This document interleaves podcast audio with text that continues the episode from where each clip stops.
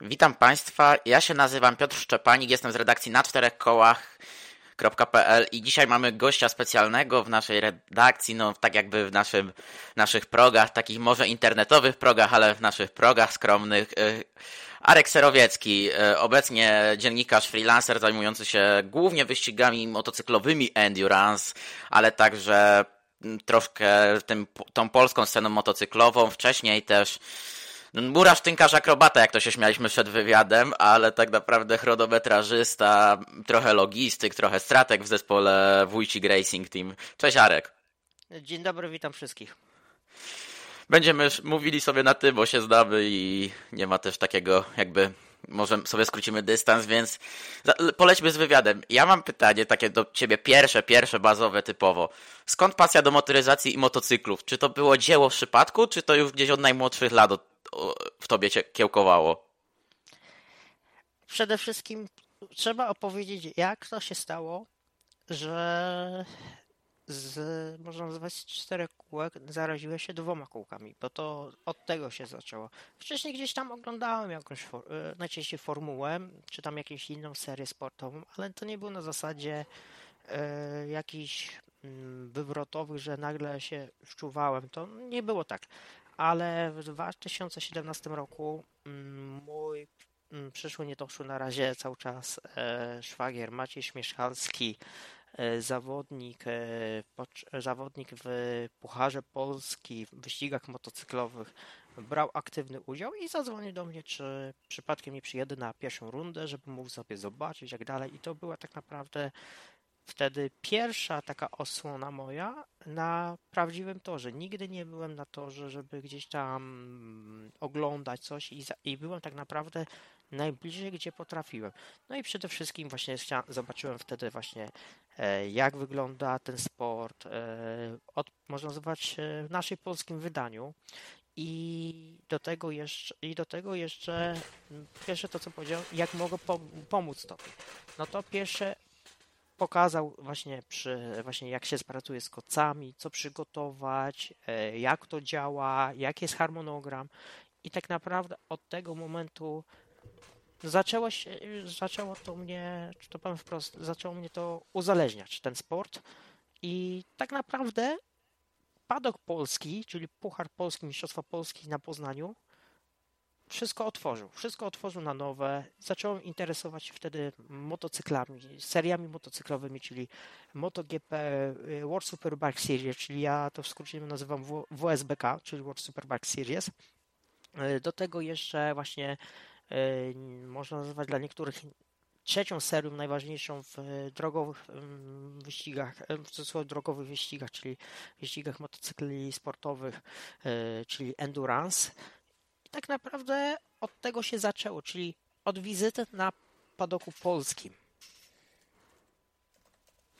Właśnie tutaj już powiem Ci, że wyprzedziłeś moje pytanie, bo na, moim następnym pytaniem było, czy od początku chciałeś pracować w motorsporcie, czy to był bardziej miły zbieg okoliczności. Tutaj nie, fajnie wyprzedziłeś i powiedziałeś, że tutaj twój szwa- przyszły, niedoszły szwagier, jak to mówisz, wkręcił Cię w to i właśnie to, to, jest, to jest bardzo fajne, że to tak to wypadło i no to jest najlepszy sposób do uzależnienia się motorsportem, ale moim kolejnym pytaniem jest, jak właśnie już z tego dwa tysiące siedemnastego roku i z tych pierwszych wizyt na Poznaniu, jak to się stało w dwa tysiące osiemnastym roku? Przeszedłeś do Wójcik Racing Team i tak naprawdę znalazłeś się, że tak brzydko powiem Ci, że to przełożę z samochodowego języka na motocyklowy, że znalazłeś się trochę w Inter-Europolu motocykli, no bo to tak trzeba nazwać. No, jak mogę, chociaż. Nie, przede wszystkim od razu pozdrawiam chłopaków spod Warszawy, spod Warszawy, jeżeli mogę od razu powiedzieć, pozdrawiam chłopaków, bo naprawdę to, co oni robią dla mnie, to jest kosmos i naprawdę ich wspieram cały czas, ale wracajmy do tematu.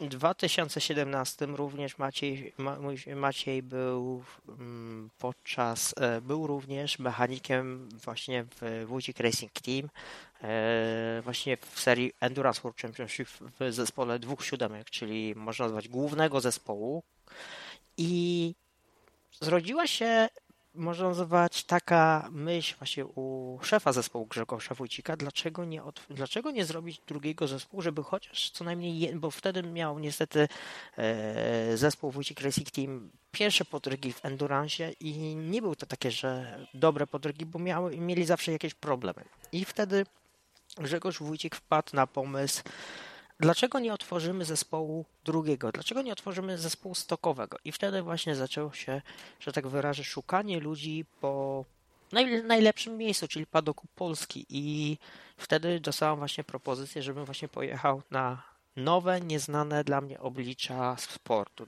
Nieznane oblicza sportu, które tak naprawdę uczyłem się od zera.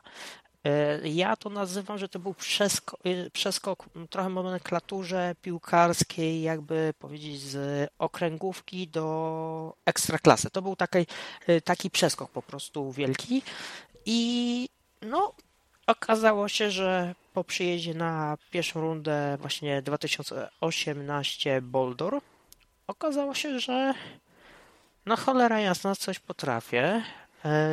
Uczyłem się od razu, bo to nie było, że ja wszystko wiedziałem. Uczyłem się, zapoznawałem się z tajnikami. Też również poruszanie się po takich padoku Mistrzostw Świata to nie jest takie, że każdy sobie wejdzie gdzie chce. To trzeba naprawdę pracować umiejętnie, żeby naprawdę to dojść.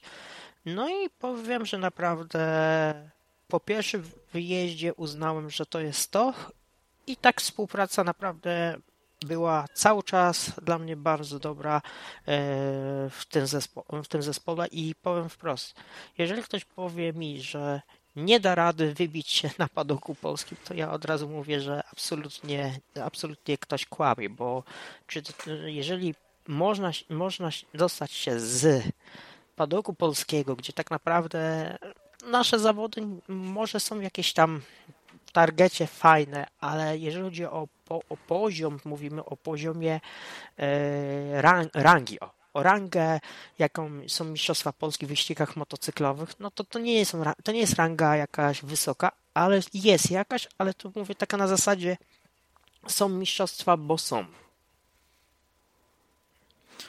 Są mistrzostwa, bo są, mówisz tutaj, ale to, to, to jest niesamowite dla mnie, że jeździsz z pasji sobie na Tor Poznań, i tutaj w pewnym momencie głowy myślą, Wójciku, w sumie by było fajnie, żebyśmy mieli drugie, drugie motocykl, bo tu są problemy, tu to. I wiesz, i taki casting, że wiesz, że tu ludzie wchodzą do gdzieś do tego polskiego padoku, że nie szukają po świecie, po Europie, bo to też by można, wiesz, poszukać po tym padoku europejskim, tylko wiesz, wchodzą do Polski i szukają z Polski tych ludzi, żeby też zaangażować, żeby to było taki zespół budowany praktycznie od podstaw, że to tak powiem. Tak, zespół, w ogóle zespół Wójcik Racing Team był budowany tak naprawdę od podstaw. Nigdy, nigdy nie było tak, że ten zespół e, na zasadzie wszedł e, z wysokiego C, czy to właśnie do rangi, w, w Mistrzostwach Świata, czy w Mistrzostwach, mistrzostwach Świata Endurance'a, czy w Mistrzostwach Polski, czy w Mistrzostwach Alpa Adria. Budował ten zespół i budował i buduje cały czas renomę rok co roku, że naprawdę ci ludzie, co dołączają, dołączyli na początku, to tak naprawdę byli to ludzie, którzy już mieli doświadczenie właśnie na padoku polskim, jakiś europejski, tutaj naszego regionu, właśnie Węgry, Austria, Czechy, Słowacja, Niemcy, te, tego regionu i właśnie ten koleb, zebranie właśnie tych ludzi z padoku polskiego, najlepszych ludzi według mnie, to była do, bardzo dobra decyzja i nadal uważam, że yy, tak powinno być budowanie zespołu, że jeżeli mamy dobrych ludzi z Polaków i możemy naprawdę dobrze ze sobą zgrać, to dlaczego, dlaczego tego nie trzymać? No ale yy, pamiętajmy, że Są, że, są ludzie, którzy są, no niestety, że nie, niestety nie każdy jest, dojdziemy do jakiegoś pułapu, doświadczenia i tak dalej, ale nagle okazuje się, że potrzebujemy bardziej, bardziej ludzi, którzy są jeszcze bardziej doświadczeni. No i niestety powiedzmy sobie wprost, no, doświadczenie jest w Europie niż w Polsce, jeżeli chodzi o motocykle, ale ten aspekt już się bardzo zmienia, już tak naprawdę zacieśniamy coraz bardziej i myślę, że w najbliższych latach naprawdę myślę, że będziemy mieli naprawdę fajnych mechaników, inżynierów, którzy mogą prędzej czy później znaleźć się w czołowych zespołach, nie tylko w Endurance, myślę, że w super, super bajkach, bądź w, moto, bądź w przedsionku MotoGP, czyli Moto trzy, Moto dwa. Myślę, że w najbliższym czasie na pewno możemy znaleźć kilku ambitnych ludzi. O to Cię właśnie zagaję później, bo to jest właśnie dla mnie bardzo ciekawe i jak ten polski sport motocyklowy się rozwija, bo ogólnie ten motorsport w Polsce się rozwija, ale już tak powiem Ci, wracając do tego, co robiłeś w Wójciku i w Wójciku tak naprawdę, tak jak mówiłem na początku, odpowiadałeś za, za wiele rzeczy, bo to chronometria, tu trochę logistyka, tu też jakieś sprawy w garażu i właśnie, jak to było trudne i wymagające, żeby przetrwać te ponad dwadzieścia cztery godziny bez snu, powiedzmy, czy to w przypadku Boldoru, czy w przypadku motocyklowego Lemą, czy też jakieś inne rundy i jak to idzie po prostu przetrwać, bo tak naprawdę teraz ci, ci, ci mechanicy, ci strategowie i inni pracownicy zespołu mają takie trzy wyścigi w roku, bo masz najpierw Lemą, później masz Spa i na koniec masz Boldor. I właśnie, i, i jak to po prostu idzie przetrwać i jak to idzie po prostu pokonać i szerzyć i żeby to wszystko było na najwyższej świeżości umysłu, jakiej się da, żeby to też nie popełnić jakiegoś błędu. Powiem tak, tutaj trochę żartobliwie, jak wiadomo, jak ja zawsze pisałem, najlepsza dieta Endurance, kola i Snickersy. To jest taki mój szlagierek, który zawsze mówię, ale powiem wprost, w telewizji, czy to na kanapie, jak ten oglądasz wyścig, no to z jednej strony masz, okej, okay, dobra, oglądam sobie wyścig i tak dalej, ale nie ma tych emocji, nie ma tej adrenaliny, nie ma tego, że no musisz się skupić na czymś, bo w domu sobie oglądasz, nie przyjmujesz się niczym, a tam jest inaczej. Tam jest właśnie ta atmosfera, jest klimat, jest do tego, yy, zawsze jest coś do zrobienia, do zastanowienia się, do przeanalizowania i to według mnie yy, powoduje, że ci ludzie potrafią wyjść yy, się na wyżyny swoich yy, wytrzymałości i są w stanie naprawdę przetrwać, a to nie jest dwadzieścia cztery godziny, jeżeli ktoś myśli sobie, że a, to jest od piętnastej do piętnastej, dajmy. Nie. To jest tak naprawdę, już mówię, to jest tak naprawdę, jeżeli tak jak było, teraz było właśnie na Boulder dwa tysiące dwudziesty trzeci, zrezygnowali z rozgrzewki w sobotniej, więc mogli sobie mechanicy i tak dalej pospać sobie, ale w przypadku wyjazdów, jakich ja miałem, to powiem wprost, to było, że wstawałeś o ósmej, siódmej rano, a kończyłeś tak naprawdę, przespałeś, dopiero przespałeś się o godzinie szesnastej, siedemnastej na pół godziny, bo zaraz trzeba pakować majdan, trzeba pakować ciężarówkę i tak dalej. I to nie jest dwadzieścia cztery godziny, to jest ponad trzydzieści godzin. I jak przetrwać, to tak jak powiedziałem, yy, przede wszystkim yy, ważna jest dieta, kuchnia, czyli nie napchać się jedzeniem, tylko właśnie lekkostrawne jedzenie, takie, żeby tylko nasycić, ale się nie zapełnić żołądka. Do tego niektórzy mówią energetyki. Ja absolutnie odradzam energetyki w takim przypadku. Ja akceptuję, no tak jak ja, to ja akurat piłem, się śmieję, wiem wszyscy, ale piłem kolę ze względu na cukier, który posiada. Niektórzy próbowali swoich sił właśnie w takich szotach kofeinowych, bo to kofeina przede wszystkim pobudza. Ale przede wszystkim myślę, że ta atmosfera w garażu, tej całej otoczki daje to, że my jest, że mechanicy, chronometrażyści, fizjoterapeuci, rajderzy, każda osoba, która pracuje, jest w stanie wynieść się na wyżyny swoich możliwości i naprawdę przetrwać dwadzieścia cztery godziny. Rozumiem. I właśnie, ja Cię teraz miałem, już powiem Ci, spytać się jeszcze o to, jak wspominasz pracę w zespole, ale ja jeszcze tak ucieknę właśnie do tego, bo tutaj powiedziałeś, że chronometrażyści. I właśnie, bo Ty jako chronometrażysta głównie pracowałeś. I właśnie na czym ta praca chronometrażysty polega? Po prostu mierzysz czasy stintów, analizujesz je jakoś, czy po prostu to jest taka czysta praca z cyferkami? Przede wszystkim to jest praca bardzo bardzo wymagająca dobrego myślenia analitycznego i przetwarzania wielu danych w kilka sekund.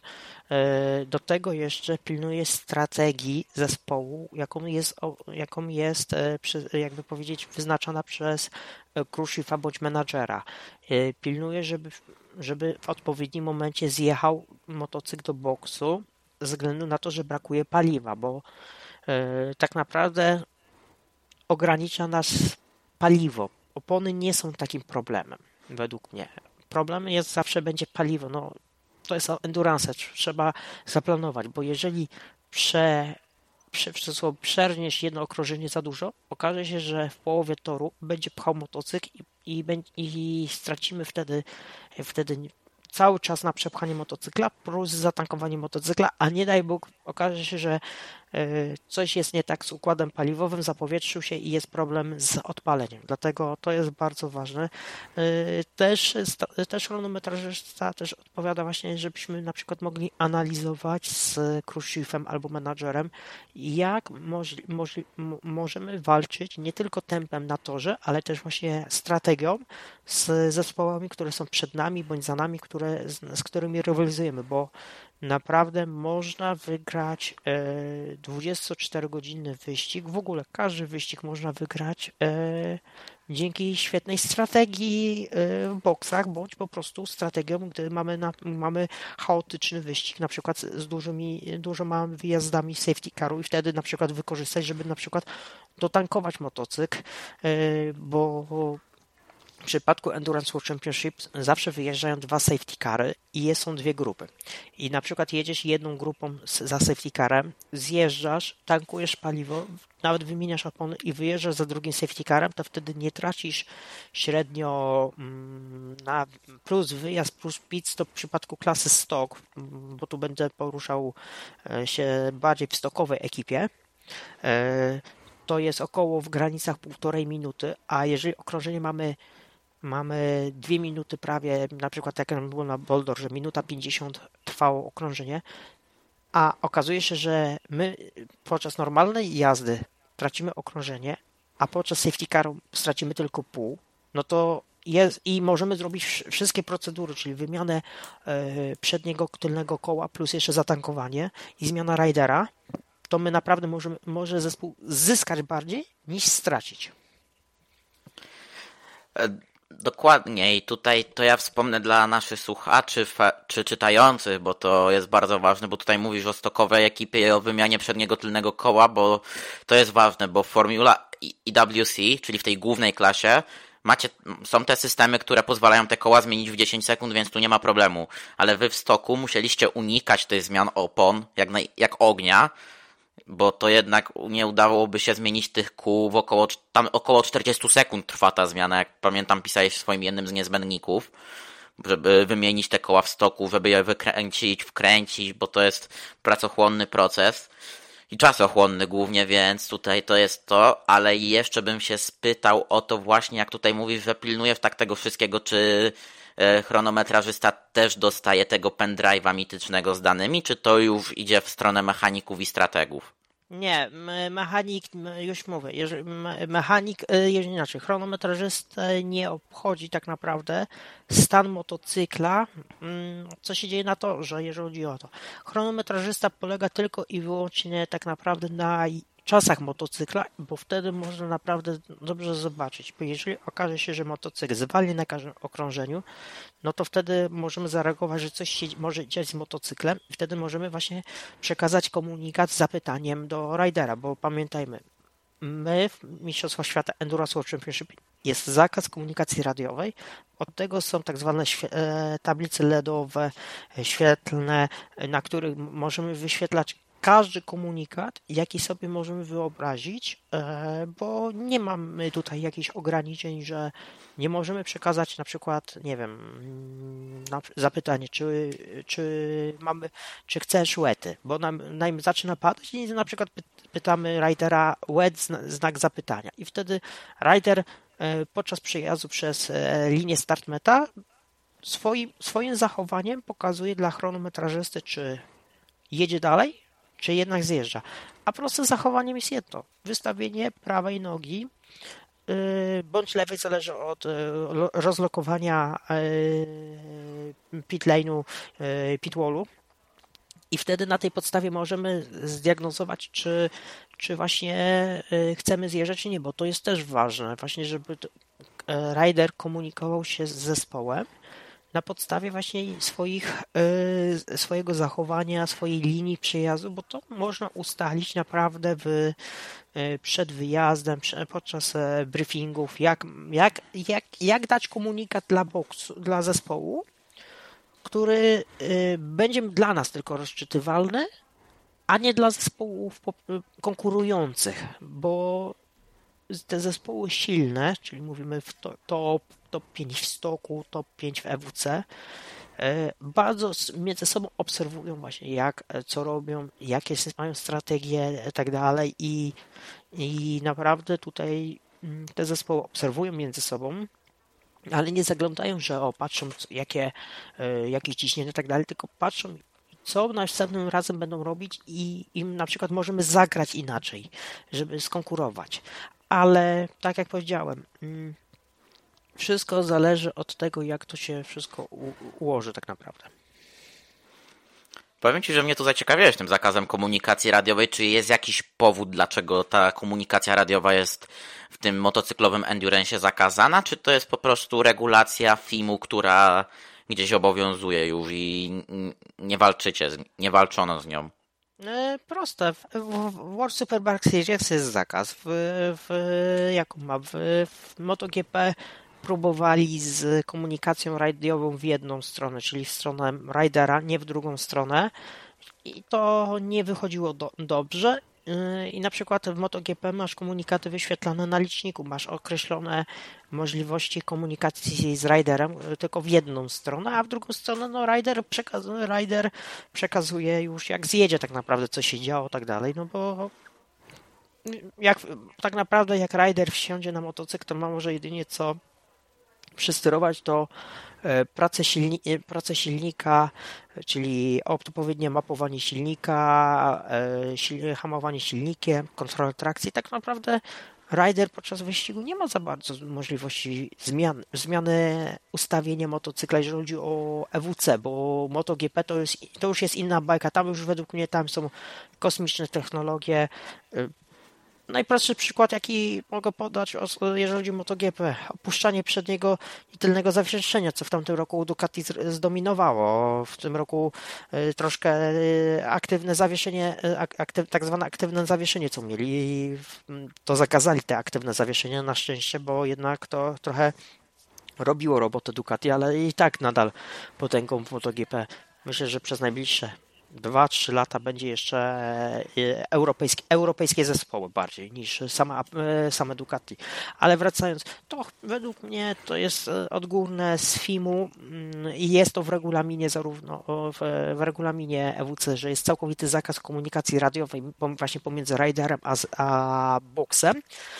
Ale po to są właśnie tablice świetlne, świetlne, żeby właśnie wyświetlać komunikaty i rider, riderom więcej tak naprawdę nie potrzeba. Oni jak wsiadają, tak, tak naprawdę jadą swoje i oni tak naprawdę, jeżeli jest dobrze ustawiony motocykl, dobrze ustawiona tak zwana rezerwa paliwa, to tak naprawdę jak, jak jakichś dużych komunikatów nie wyświetlamy, to rider olewa po prostu tablicę.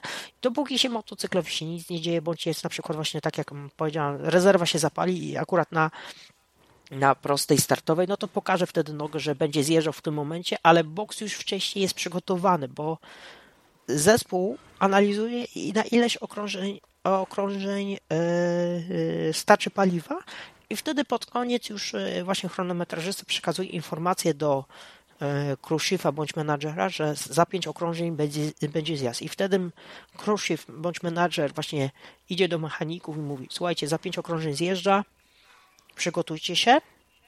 W tym samym czasie od razu idzie po ridera, mówi, że ride, następnego rider, po następnego ridera zbiera go, przygotowuje, rider się przygotowuje i, i później następne procedury, czyli wcie- mówi trzy okrążenia do zjazdu, okr- ostatnie okrążenie, mierzy, ostatnie okrążenie, yy, mierzone, osta- jakby powiedzieć, yy, ostatnie okrążenie mierzone i okrążenie zjazdowe i na okrążenie zjazdowym to już jest pierwszy sektor, drugi sektor, trzeci sektor, dwa zakręty przed, no i, jak, i już wtedy zjazd do boksu i wtedy już że tak wyrażę, zaczyna się, ja to nazywam taniec, bo to inaczej tego nie można nazwać. To jest dla mnie taniec motocyklem, bo to jest najpiękniejsze w tym spocie, że właśnie ten pit stop jest tak arcyważny, bo jak sknocisz pit stop i dajmy czegoś nie dokręcić, to jest, będzie problem na torze.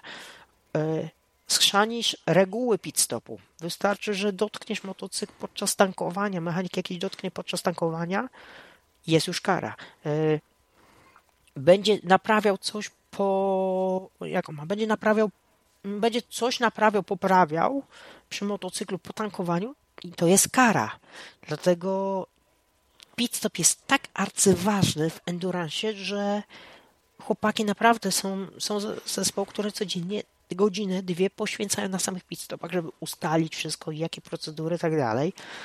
Zespoły topowe w E W C mają na przykład li, listę, w przypadku crashy mają listę, co określone trzeba sprawdzić, jak motocykl zjedzie i to muszą być odna- odznaczone, ponieważ na przykład mówię, słuchajcie, yy, na przykład jest lista, że mają, dość, to tak jak serwci, mają doświadczenie, oni wiedzą, że aha, tu spadł na tą stronę, na przykład tu może być kamyczek, tu może być kamyczek, tu może być kamyczek, w tych miejscach trzeba sprawdzić i oni to sprawdzają, bo mają wytyczne już z doświadczenia, jak to zrobić i według mnie to jest ważne.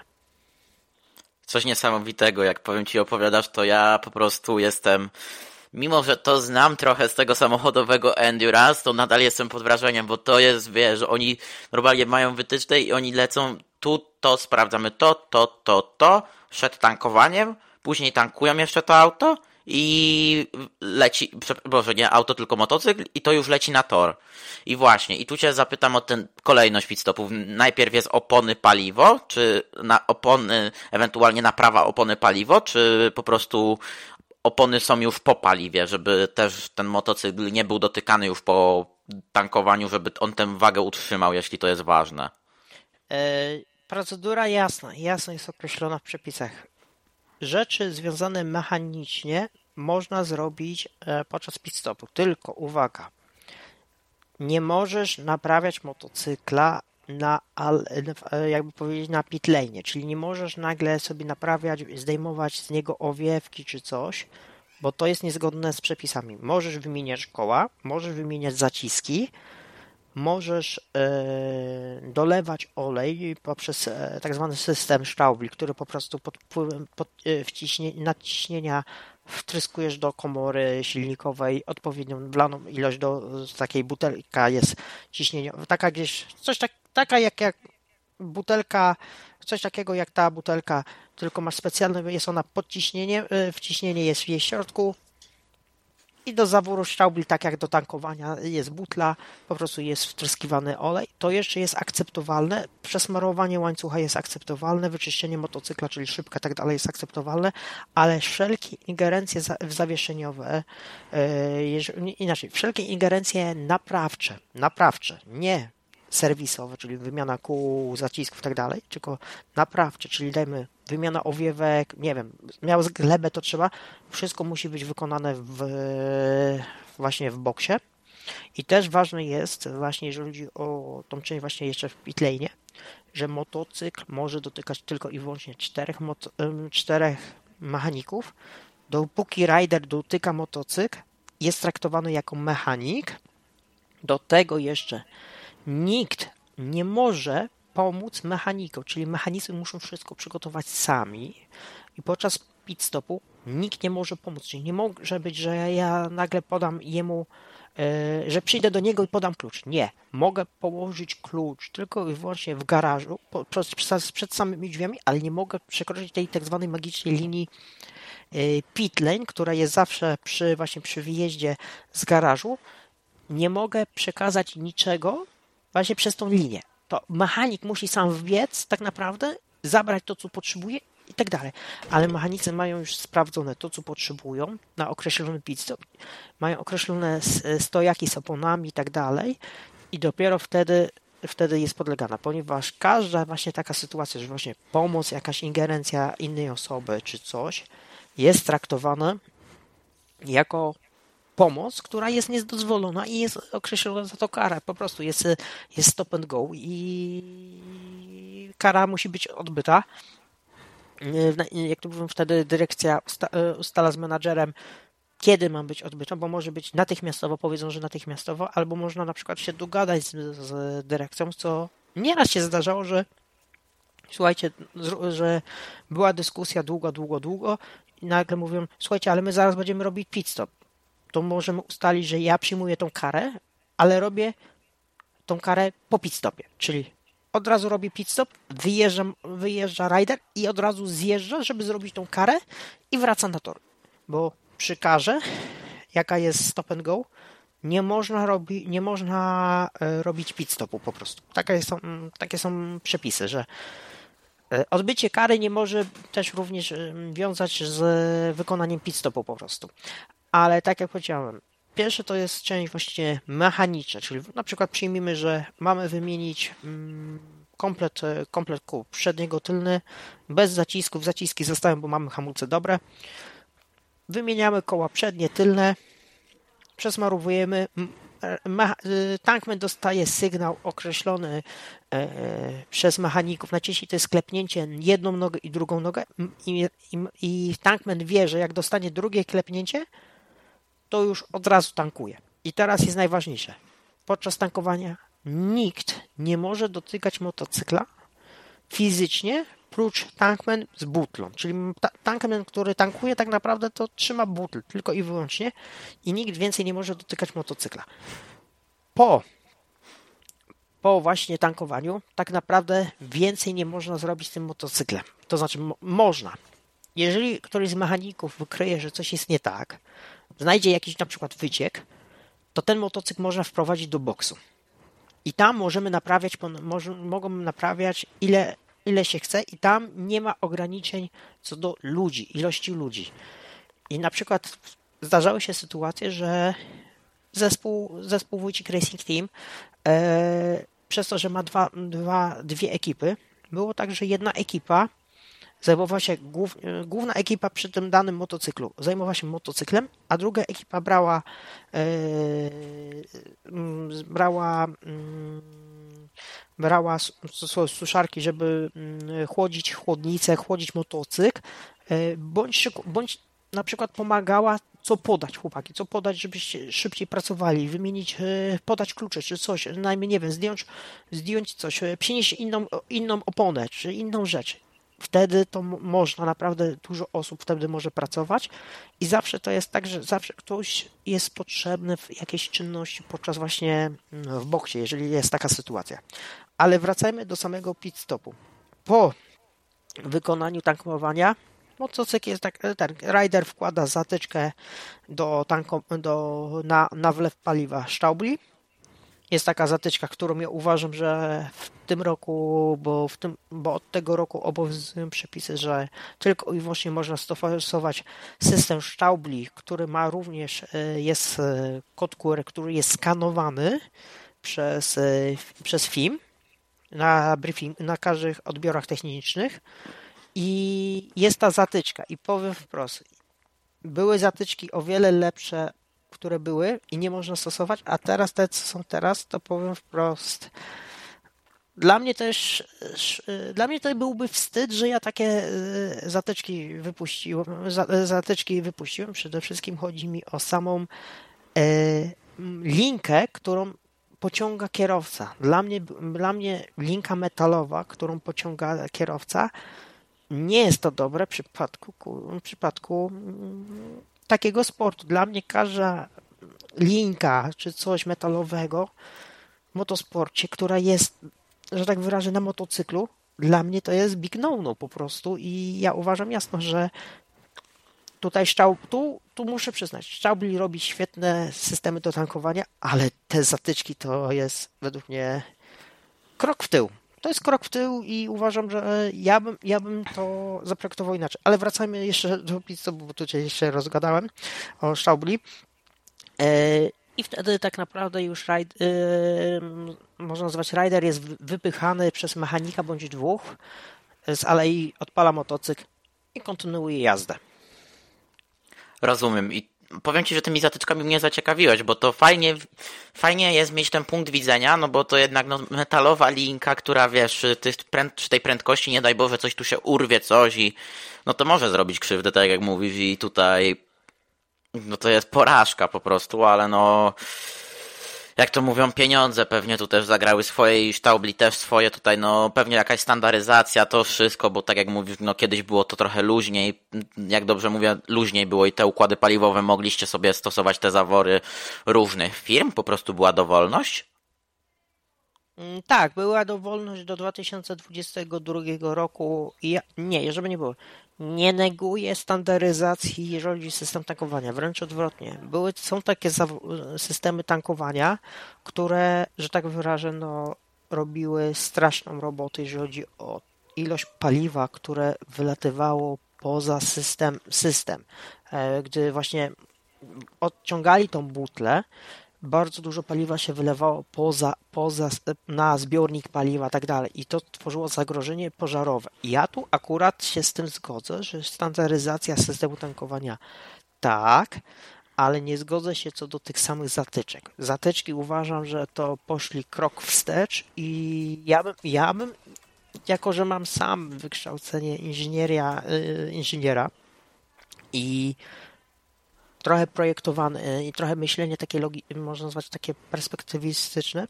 Ja bym to inaczej zaprojektował, nie patrząc na koszta tak naprawdę, bo to jest tak naprawdę plastik i wystarczyłoby tak naprawdę lepszy materiał do wyciągania tym, czyli sznur, sznur, można nazwać, był materiał, był lepszy materiał w wcześniejszych wersjach, tylko że niestety zgodnie z regulaminem nie Nie można stosować własnych zatyczek, tylko muszą być te zatyczki. Jarty na przykład rozwiązały problem otaczając mat- ma- materiałem tą linkę, ale jedni mówią, że jest ok, drudzy nie. Moim zdaniem to nie jest, do- to nie jest był dobry pomysł, jeżeli chodzi o tą linkę, no ale Standaryza- żeby nie było, standaryzacja tak, jeżeli chodzi o sam system szczabli, ale te zatyczki po prostu, to jest taki według mnie trochę popełniony błąd po prostu.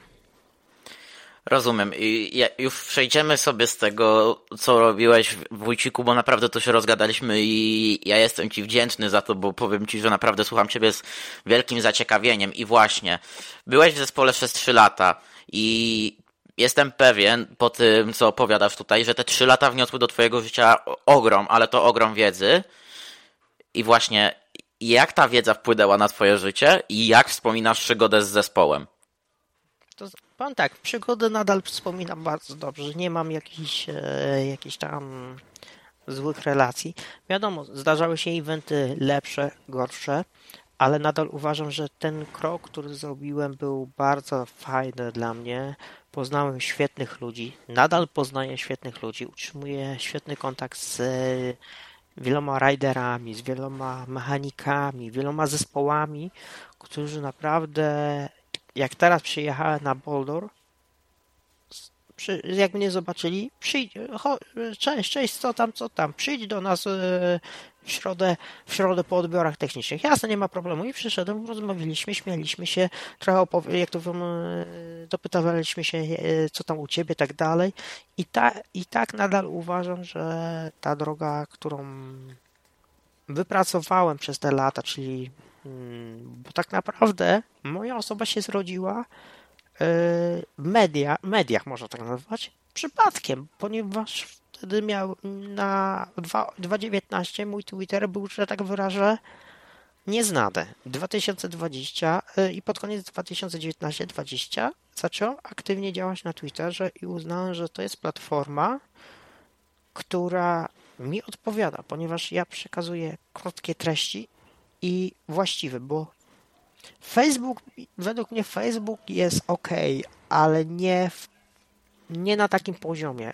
Dlatego Twitter był dla mnie taką odskocznią, wybiciem się do ludzi, otwarcie się do ludzi, do pokazania tego, czym jest Endurance World Championship właśnie przez te dwa lata pracowania. I tak naprawdę pierwsze osoby, które mm, można nazywać pisały, co się dzieje i tak dalej, pisały na Twitterze. Grzesie, Grze- Grzegorz Jędrzejewski, Adam Badziak, Milczarek, Grzegorz Gac, ca- czyli cała śmietanka komentatorów Endurance World Championship w Eurosporcie. Jak wi- widzieli jakiś komunikat ode mnie, ode, ode mnie podczas wyścigu, od razu przekazywałem. Dlaczego? Ponieważ ja przekazywałem informacje, które są, były, e, można to nazwać, żeby nie, też od razu powiem. Twitter nie był absolutnie ż- żaden sposób, mm, można tak nazwać, nie był całkowicie blokowany przez zespół. E, to był, można nazwać, moja inicjatywa i I zespół tutaj dawał mi wolną rękę, bo wiedział, że ja nie, nie wrzucę czegoś, czego nie powinienem, ponieważ znam zasady, że są rzeczy, których nie można publikować. Są rzeczy, które nie publikujesz. Na przykład, dla, dla przykładu, nie publikujesz rozebranego motocykla po gruzie. Tego nie wolno. To jest big no-no. Nie publikujesz jakichś obscenicznych zdjęć, nie publikujesz jakichś materiałów, które sam uważasz, że nie są dobre. I, i nie, nie, na przykład nie piszesz, że mm, tekstów, na przykład, że mm, komunikatów, których na przykład zespół nie chce przekazywać. I to, to jest ważne właśnie. I ja tego też się nauczyłem, że, że, że trzeba to patrzeć, że trzeba to, że trzeba to, że trzeba to, że trzeba to patrzeć na, na, ten, na ten kierunek. I naprawdę te wybicie się na Twitterze to było takie, według mnie to był ten krok, to był ten krok, który dużo pomógł, ale nadal uważam, że praca z zespołem, jakim był Wójcik Racing Team i rozwijanie swoich skrzydeł dużo pomogła, dużo pomogła, żeby poznać świetnych ludzi, utrzymywać kontakty z świetnymi ludźmi, poznać mistrzów świata, bo nadal uważam, że jeżeli ja dostaję prezenty od mistrzów świata bądź riderów topowych i to tylko są podpisane dla mnie, to ja mówię wprost, to jest docenienie wartości człowieka. Jeżeli mistrz świata mówi, mówi tobie, bądź przyszły mistrz świata, jakim, jakim jest Gino Ria, e, przyszedł do mnie, chodź, dam ci coś. I, na, i dał mi szybkę z napisem thanks Archie. Dla mnie to było naj, jedno z najbardziej docenionych e, rzeczy, które rider może dać e, personelowi. Szybkę z podpisem thanks Archie. To było dla mnie wow. I później następni riderzy, którzy uznali, że ja dobrze robię swoją robotę, dawali też podpisany. Kevin Manfredi, Sheridan Morenk, Christopher Bergman, Marek Szkopek, wiele, wiele innych. Mam z osiem dziewięć szybek podpisane dla mnie. I to są takie rzeczy, które nie dostaniesz, że tak wyrażę, na Allegro, na eBayu. I to nigdy nie będą na eBayu czy Allegro, ponieważ to są właśnie rzeczy, które za dziesięć, dwadzieścia lat, trzydzieści lat wyciągniesz szafę i powiesz, kurde, ale trzydzieści lat temu było, że tak wyrażę, kulturalnie zajebiście. Byłem na mistrzostwach świata. Poznałem świetnych rajderów. Patrzcie, moje, patrzcie mój synu. Twój, twój stary był na mistrzostwach świata. I można to osiągnąć. Ciężką pracą, ale też umiejętnie strzelenie się w odpowiednim czasie i przyjęcie propozycji, która może zmienić mm, nie aż tak całkowicie twoją przyszłość, ale da ci wystrzał na, na świat, tak powiem.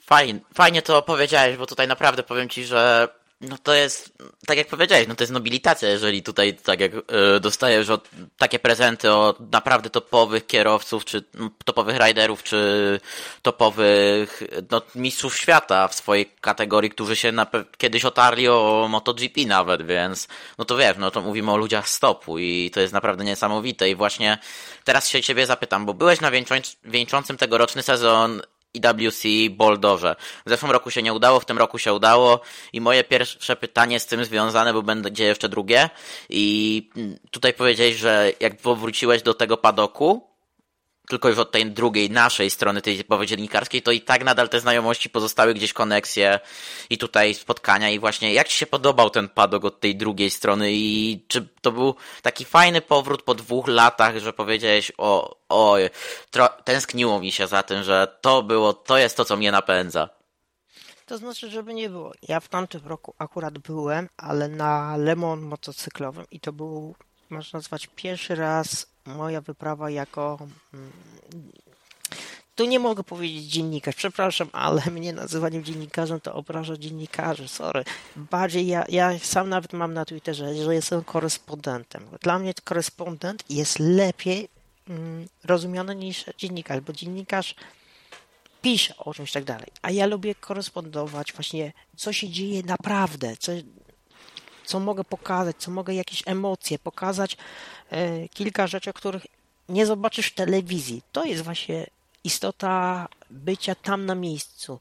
Nadal uważam, że e, znajduję miejsce na, dla siebie, mm, można nazywać w tym świecie motosportu na nowo, ponieważ w tamtym roku dostałem możliwość pojechania właśnie na Le Mans akredytacją dzien, dzien, dziennikarska, no, bo medialną powiedzmy, akredytację medialną właśnie tutaj yy, wielkie podziękowania dla redakcji Świat Wyścigu, po, którzy yy, obserwowali moje poczynienia i tak dalej, komentowania, ale yy, powiem wprost, bardziej mi odpowiada yy, nagrywanie i pokazywanie i komentowanie na bieżąco tam na miejscu, niż pisanie artykułów, bo nadal uważam, że jeżeli ktoś chce zobaczyć, co się działo, co się dzieje podczas wyścigu, włącz sobie telewizor i sobie zobaczysz. Ale jeżeli chcesz zobaczyć, co się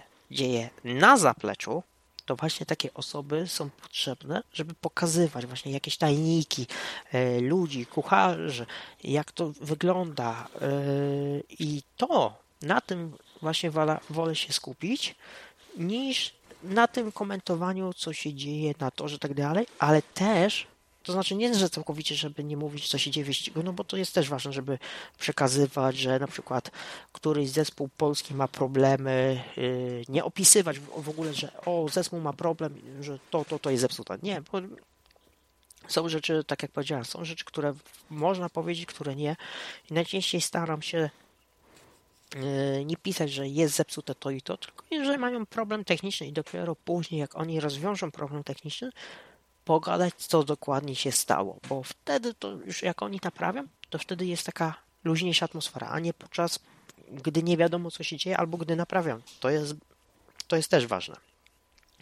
Ale nadal uważam, że w nowej roli, którą sobie znalazłem tak naprawdę w tamtym roku, jest to dobra rola i nadal mam, jak to powiem, nadal mam gdzieś tam emocje przy zespole, że tak wyrażę, niebieskim zespole, no bo mamy dwa zespoły, mamy Wójcik Racing Team oraz mamy L R P Poland, czy, czyli zespół e,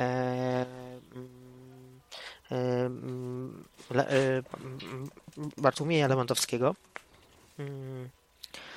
I mamy zespół właśnie Grzegorza Wójcika, mamy Niebiesko, przepraszam, niebie, niebieski zespół Wójcik Racing Team, mamy y, żółto-czarny L R P Poland.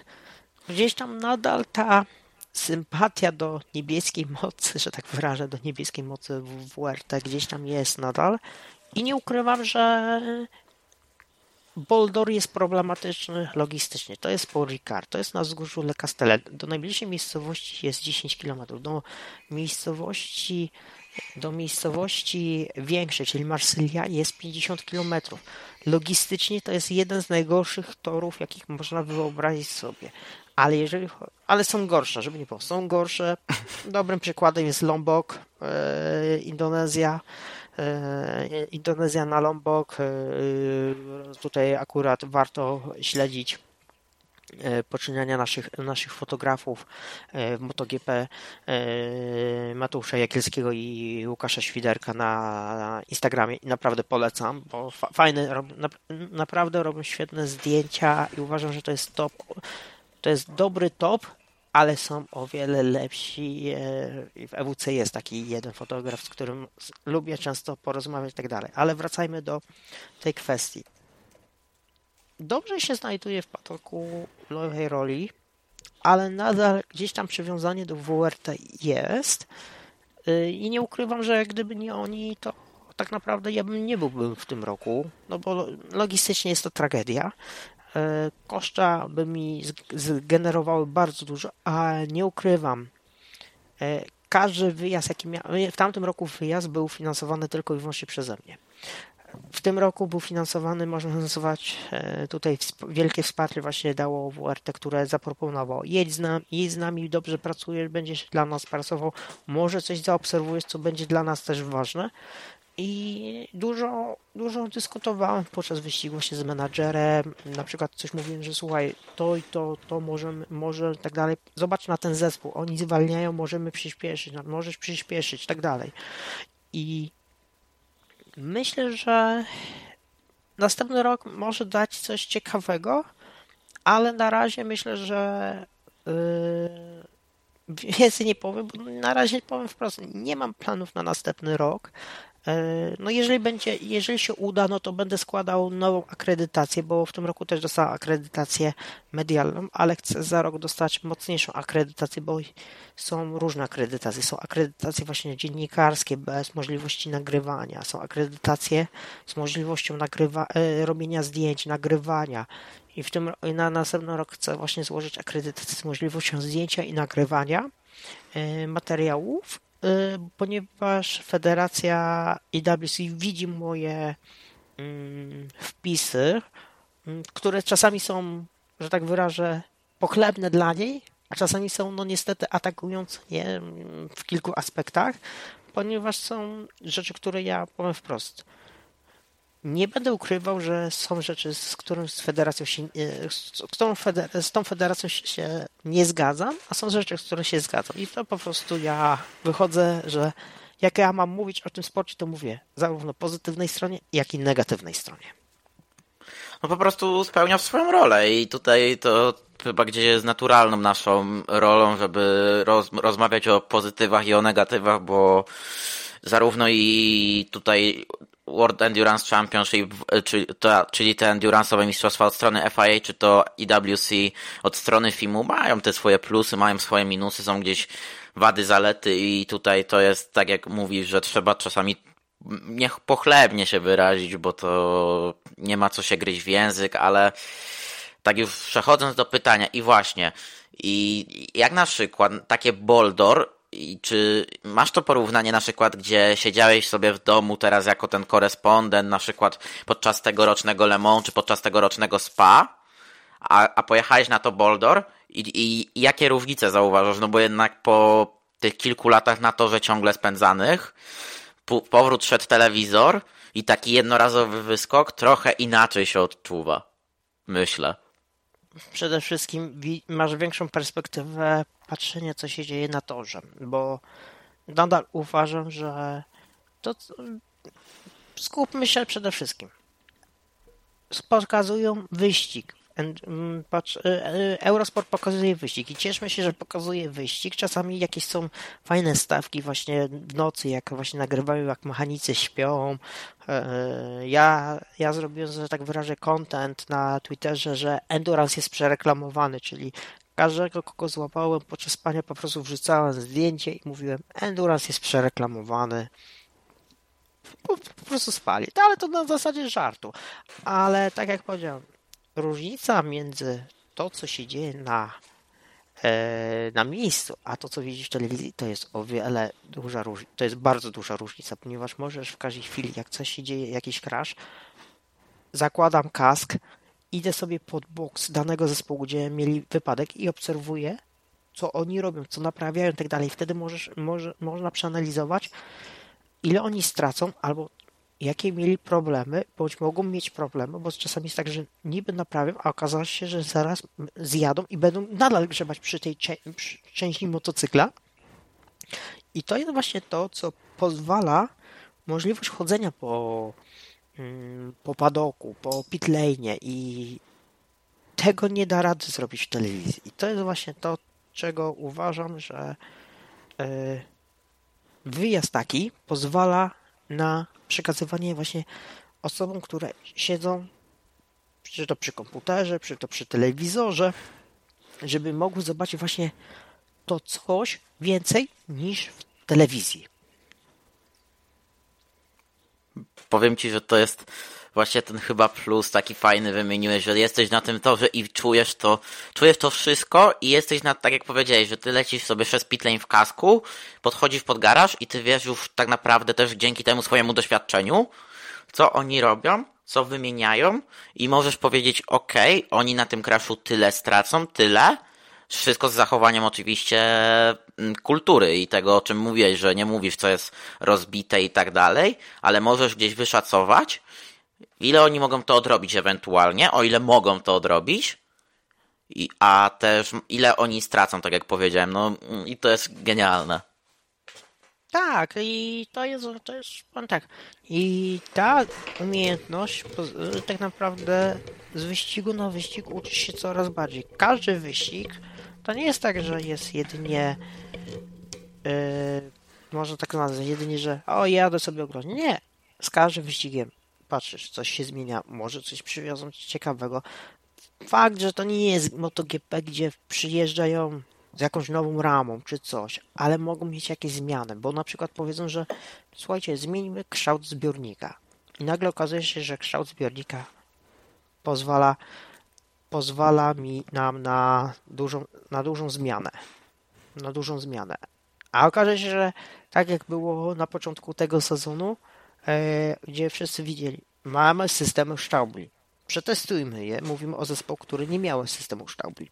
Bo są, były zespoły, które stosowały system szczebli. W R T, Yard, e, Serci chyba nie mieli, F C C Honda na pewno nie miała, R C Endurance na pewno nie miała. Były zespoły, które nie miały tego systemu, były zespoły, które miały. I te zespoły, które miały, znały charakterystykę szczebli i tak dalej. I takim przypadkiem, które nie strzeliło się ze, z, prawdopodobnie ze zbiornikiem paliwa i według mnie oni z, y, zrobili nowy już na S P A, to był R C Endurance, czyli Ducati. Coś, ja, ja, ja się śmieję, że za każdym razem, gdy oni odnoszą jakiegoś, jakiś problem, to następna ciężarówka ich na padoku się pojawia. Tak w tym roku chyba naliczyłem sześć albo siedem ciężarówek mieli na padoku, więc się śmieję, że na każdy wyścig coraz więcej ich, ich sprzętu jest.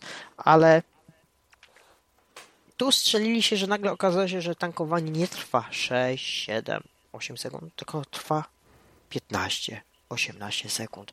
Rajderzy się denerwują. A okazało się, że po prostu zbiornik paliwa mieli źle skonstruowany.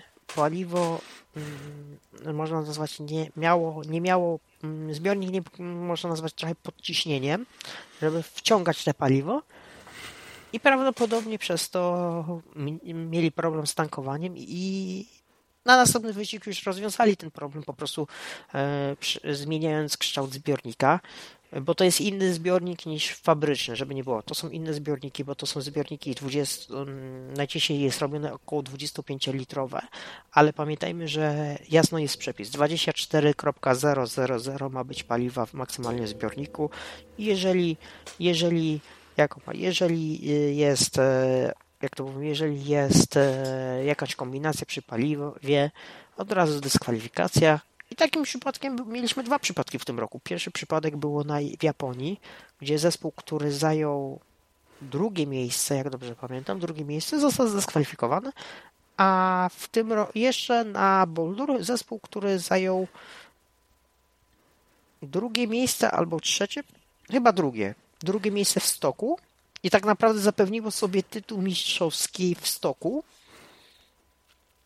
Został zdyskwalifikowany i spadli na, pi- na piąte miejsce w tabeli klasyfikacji generalnej. Więc to jest ważne. Więc oszustwa się nie opłacają, chociaż zawsze się w sumie nie opłacają, ale tak myślę, powiem Ci, że tutaj tym bardziej patrząc na to, że to jest tak pilnowane i tu masz taką jasną regulację. dwadzieścia cztery zero zero koniec. Przekroczysz ten, przekroczysz te dziesięć mililitrów. Dziękuję bardzo. Koniec. Powiem tak, są rzeczy, które... Są zespoły, które stosują... Powiem tak, nieczyste zagrywki, nawet podczas wyścigu, ale w telewizji tego nie zobaczysz, ale ci ludzie, którzy siedzą w padogu, znają technikę, znają ich systemy. Jest system taki jeden, który pozwala świetnie startować jednemu zespołowi, który ma cholernie duże doświadczenie i oni mają wszystko opanowane do perfekcji, że tak wyrażę. I mają, że tak wyrażę, opracowany system. Ja wiem, jak to myślę, że działa, ale nie jestem w stanie dokładnie powiedzieć, ale też nie chciałbym po prostu mówić, bo to jest tylko moje przypuszczenia, żeby nie było. To są moje przypuszczenia, ale naprawdę to, co oni robią ze startem, to robią po prostu zawsze kosmos. Każdy wyścig startują perfekcyjnie. Ja, tam jest jakiś system startowy po prostu, który no, pozwala od razu odpalić ten motocykl i jadą bez problemu tego na, na, na starcie, a później to już oni grają strategicznie i doświadczeniem. Rozumiem. I ja bym już wyszedł z tego takiego świadka typowo endurance'owego, takiego tego, którego, który był ci najbliższy i jest gdzieś nadal bardzo bliski przez te ostatnie kilka lat i bym przeszedł do właśnie polskiej sceny motocyklowej, bo my sobie wspomnieliśmy tutaj na początku o tej Polsce, tak jak mówiłeś, że jeździłeś na Puchary Polski, z tych Pucharów Polski do Wójcika, przeszedłeś w Wójciku trzy lata, ale... I mam do ciebie takie pytanie, jako też do człowieka, który jest na, praktycznie na torze w Poznaniu bardzo często i przygląda się W M M P. Jaka jest według ciebie największa bolączka polskiego sportu motocyklowego obecnie? Czy to jest ten brak infrastruktury, jak, kim, jak, gdzie, która się ujawnia w Poznaniu, ale też brak tych innych torów? Czy tu jest brak pieniędzy? Czy coś innego? Jeżeli chodzi o infrastrukturę w Poznaniu, od razu mówię, absolutnie z tym się nie zgodzę, ponieważ infrastruktura na Poznaniu coraz bardziej się rozwija. To, co robi Automobil Klub Wielkopolski, tu od razu szatoba dla Automobil Klubu Wielkopolskiego. Jak bardzo oni się rozbudowują, jak bardzo wchodzą coraz bardziej możliwe przystosowania przepisowe.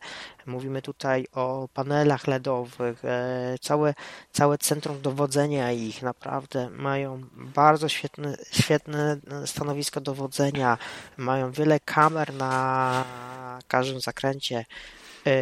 Że tak wyrażę, naprawdę ten Tor Poznań, jak kiedyś mówiono, że a co to po prostu...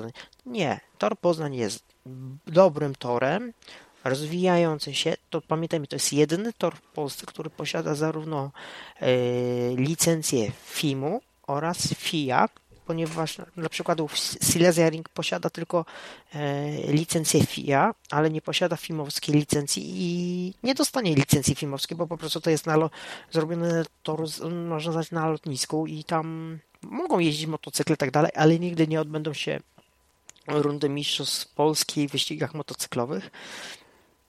Ale ten tor naprawdę w Poznaniu się rozbudowuje. Te, teraz w tym roku garaże i tak dalej. Jeszcze brakuje do tej perfekcji, ale coraz bardziej idziemy w dobrym kierunku.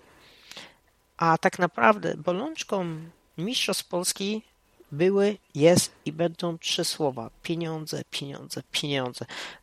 Pamiętajmy, że motosport w przypadku ludzi takich właśnie jak mój szwagier Maciej Śmieszkalski bądź inne osoby, które startują, niektórzy dla zabawy, niektórzy dla tytułów, bo są takie osoby, które startują co roku, ale wkładają dużo pieniędzy, ale żeby nie było, z tego nie, ży- nie żyje się, jakby powiedzieć, nie wyżywić, bo najczęściej ci, co ścigają się, to są ludzie, którzy już albo mają zaplecze finansowe swoje, albo jakieś są talenty, ale to nie są duże talenty.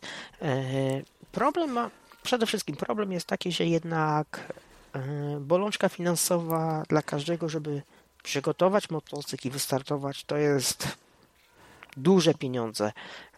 Dla przykładu tutaj mówimy o jak można najprościej wylądować na Mistrzostwach Polski, Pucharze Polski dla takiego kompletnego w stosunku amatora. To jest B M W M-Cup organizowane przez B M W Sikora. Obecnie to jest jedna z najlepszych inicjatyw, która, że tak wyrażę, trochę uratowała W M P P. bo dużo, dużo rajderów startujących właśnie w Pucharze B M W Cup startuje też w Pucharze Polski, w Mistrzostwach Polski później, następnym roku, jeżeli mają dobre rezultaty. I to tak naprawdę trochę uratowało. A to, co robi pan Irek Sikora z całym sztabem B M W Sikora, to jest przepiękna inicjatywa. Ponad dwadzieścia, dwadzieścia pięć do trzydziestu rajderów startujących w pięknym wyścigu, gdzie naprawdę są ludzie, którzy startują pierwszy raz albo drugi raz histor- drugi rok i oni krok co krok rozwijają się. Do tego mają wsparcie merytoryczne, ponieważ B M W Sikora podczas B M W M-Cup zapewnia właśnie możliwość konsultacji z riderami takimi jak Milan Pawelec, Olek Pawelec, Irek Sikora, Paweł Górka. Naprawdę zaplecze to, co robią, żeby promować motosport w Polsce, jest naprawdę na wysokim poziomie.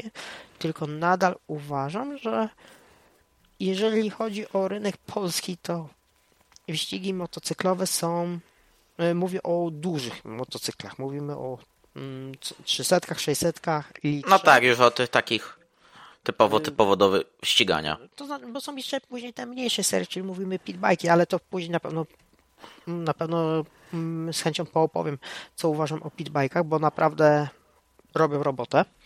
Ale wracając do tego, pieniądze grają istotną rolę.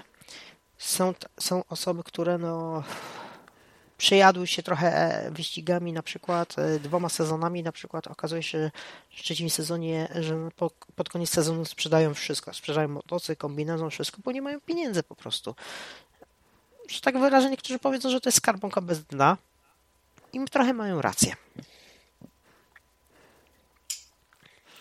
Skarbonka bez dna mówisz i tutaj właśnie tak jak mówisz, te pieniądze, tylko czy... Bo tutaj też właśnie wejdę tutaj już w temat juniorski i właśnie wejdziemy sobie w temat pitbike'ów, o których mówiłeś i tak dalej i właśnie, bo tutaj ci, którzy jeżdżą sobie w W M P P i ci starsi kierowcy, rajderzy stażem życia, to jest jedna sprawa, ale druga sprawa, właśnie młodzi chłopacy. I właśnie tych młodych chłopaków przyciągasz i tak jak mówisz, no to jest studnia bez dna zaczyna być, no bo zaczynasz od pitbike'ów i tam pewnie też już trzeba jakiś fundusz włożyć. Później wchodzą trzysetki, pięćsetki, sześćsetki i do, do litra już idziemy i to są pieniądze niesamowite. I czy ty u, nie uważasz, że gdzieś brakuje trochę finansowania w Polsce nawet ze strony tego mitycznego Orlenu? Czy też myślisz, że gdzieś problem gdzie indziej leży? Teraz to, co powiem, to trochę będzie moje zdanie. Zacznijmy od pitbike'ów. Pitbike'i są taką serią, gdzie naprawdę można się zmieścić w takich pieniądzach, które nie są wygórowane w porównaniu do trzysetek, sześćsetek bądź litra. Pięćsetki obecnie nie są. Pięćsetek nie, nie ma. Są sześćsetki, bądź teraz, że tak wyrażę, wciągana tak zwana Super Sport New Generation, czyli Ducati V dwa, czyli zdławione Ducati V dwa, bądź inne jakieś wymysły, które są więcej niż sześćset centymetrów, czyli pojemność sześćset centymetrów. Pitbike'i są taką serią, według mnie, którą można się zamknąć przy dobrych wiatrach między dwadzieścia a trzydzieści tysięcy w roku. Ze wszystkim, czyli kupnem motocykla nowego, którego tak naprawdę raz kupujesz na dwa trzy sezony. Jeżeli serwisujesz cały czas, pokaże, pokaże jeździ i tak dalej, to spokojnie wytrzyma. Kombinezon, no jeden ładniejszy, drugi jakiś treningowy, no bo na pewno będziesz się nieraz wywalał. Fakt, że to nie będzie takie wywalanie się przy prędkościach, nie wiem, sto dwadzieścia, sto trzydzieści, sto czy dwieście, no ale jednak też, też kask musi być odpowiedni, buty, rękawiczki, opony, opony, paliwo wpisowe, treningi na torze jakieś, paliwo do busa, samochodu, żarcie, hotel. Zależy, czy jedziesz sam, czy z kimś, no to też, jak mówię, też trzeba coś tam postawić komuś. I według mnie seria pitbike'ów w Polsce jest optymalną serią, ponieważ nie wymaga takiego dużego wkładu, bo dla przykładu, żeby kupić trzysetkę, samą trzysetkę, niegotową na tor, to jest koszt nowej około trzydzieści pięć do czterdziestu tysięcy złotych. Jeżeli mogę, ja cały sezon w pitbike'ach nawet dla takiego jak ja, trzydziestolatka, powiedzieć, a spróbuję swoich siłach w pitbikach. Nigdy nie jeździłem, ale spróbuję. I mogę wszystko przygotować za trzydzieści tysięcy. A, a powiedzieć, ale mogę wejść na trzysetkę czy sześćsetkę. No dajmy trzysetkę, bo sześćsetka to już jest inny koszt, jeszcze większy koszt, ale trzysetka. Na dzień dobry muszę wydać trzydzieści pięć do czterdziestu tysięcy złotych. Motocykl, który nie jest jeszcze gotowy na tor, bo musi być przerobiony na tor. No to sorry, no dla mnie polscy pitbike to będzie, był, jest i będzie bardzo rozwojowym tematem, który uważam, że można, że to trzeba promować. Faktycznie, żeby nie było, faktycznie jest fajnie promowane, jest, są wyścigi puszczane na YouTubie, fajne są relacje. Nie będę mówił, jak jest dokładnie, ponieważ w tym roku, no niestety, nie za bardzo miałem okazję śledzić pitbike'ów, ale zachęcam bardzo, ponieważ też są pitbike'i organizowane na, na torach mniejszych. Przykładowo, Koszański Tor, Bydgo, Bydgoszcz, Kisie, Kisielin w Zielonej Górze, Modl, Modl nie pamiętam, pod Krakowem chyba był. Musiałbym, są kilka naprawdę torów, Gdańskie, automo, ten Pomorze, Łódź chyba też było, ale nie jestem pewien, ale było wiele, wiele torów i to nie były tory, i był Tor Poznań kartingowy, o, to na pewno wiem, że był tor, tor Poznań kartingowy, ale tak jak powiedziałem, według mnie pitbike jest to optymalną drogą w Polsce, ale jeżeli chodzi o finansowanie mm, dużych podmiotów, to przede wszystkim wymaga dobrej, mm, że tak wyrażę, to jest ciężki temat, jeżeli chodzi o pozyskiwanie pieniędzy, bo jednak yy, nie są to dobre czasy promowania, znaczy nie są to dobre czasy, żeby zyskiwać yy, sponsorów. Nie będę tu wchodził w dalszej części, jeżeli ja pozyskiwać i tak dalej, bo jednak to jest inna kwestia, ale uważam, że jeżeli, że teraz jest ciężej uzyskać sponsorów niż przed kowidem. Przed kowidem, przed tymi problemami i tak dalej. I teraz naprawdę ludzie patrzą na zwykłą złotówkę trzy razy niż raz. I nie wiem, czy... Myślę, że dojdziemy do tego momentu, że firmy większe będą wspierać e, młode talenty. Fajnie, że na przykład Jeremiasza wspiera e, firma Solbet, e, e, Wójciku wspiera Orlen. E, naprawdę są wiele firm, które wypełniają tą lukę, ale żeby całkowicie, żeby pokrywać stuprocentowe budżety, jest to arcytrudne i no chłopaki próbują swoimi zbiórkami, wiesz, spróbują swoimi zbiórkami, spróbują swoimi jakimiś akcjami, żeby zapromować, ale tak jak powiedziałem, to nie jest dobry, dobry czas dla motosportu, jeżeli chodzi o finanse. I też, wiesz co, zauważam na Poznaniu, że gdyby nie właśnie B M W Cup, no to powiem wprost, ten padok nie byłby taki pełny, że tak wyrażę, pełny, bo dwa dziewiętnaście, dwa osiemnaście, dwa siedemnaście ten padok był zapchany. Tam było ciężko wjechać osobówką, jeżeli chodzi o wjechać padok, na padok osobówką, pomimo że wszędzie były namioty i tak dalej. A teraz osobówką podjedziesz pod główne swoje garaże, więc no jednak spadek frekwencji jest. I to jest związane tylko finansami tak naprawdę, bo są ludzie, którzy będą jeździć.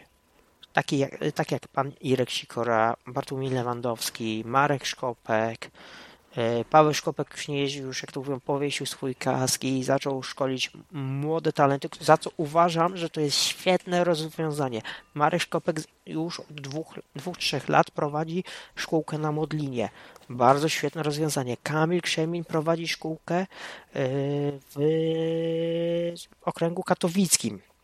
Ma swój plac i można, słuchajcie, możecie sobie przyjechać tak z ulicy, powiedzieć: panie Kamilu, chciałbym pierwszy raz prowadzić na motocyklu, ale nie mam kombinezonu, nic, nic nie mam, tak dalej.